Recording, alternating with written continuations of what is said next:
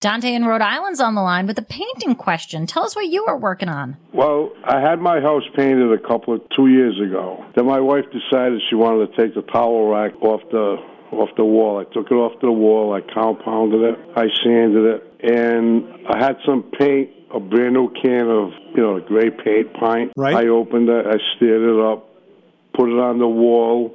It dried a different color. Are you repainting a wall, but you just happen to have an extra can of this stuff? Is that what you're doing? The painter told me, said, "Why don't you just buy a can of, of this paint?" Oh, okay. And now it's not matching. Uh, yeah, I understand. Problem is that with exposure to sunlight, the, the color changes. It fades. How big is this room? It's a bathroom. It's not big. All right, so it's a small room. All right.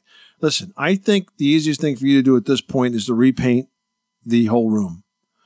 Because with all the aggravation you're going through to try to match this old paint, by the time you just mask everything off, put, put one coat of primer on first. That is really important. Do not skip the primer step. You'll be very sad.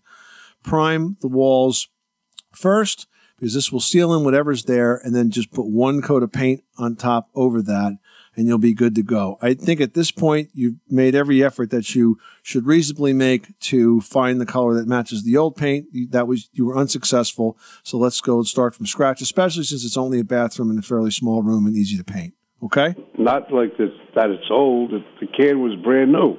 I hear you, but it's not working. So it, you know, there's a point where you kind of throw in the towel, and that's what I would do. I would, if that was me, I wouldn't mess with it any further. I would just throw in the towel, put a coat of primer on everything, repaint the walls, and call it a day.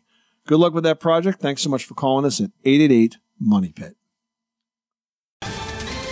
Ohio, ready for some quick mental health facts? Let's go. Nearly 2 million Ohioans live with a mental health condition. In the U.S., more than 50% of people will be diagnosed with a mental illness in their lifetime. Depression is a leading cause of disability worldwide. So, why are some of us still stigmatizing people living with a mental health condition when we know all of this? Let's listen to the facts and beat the stigma. Ohio, challenge what you know about mental health at beatthestigma.org.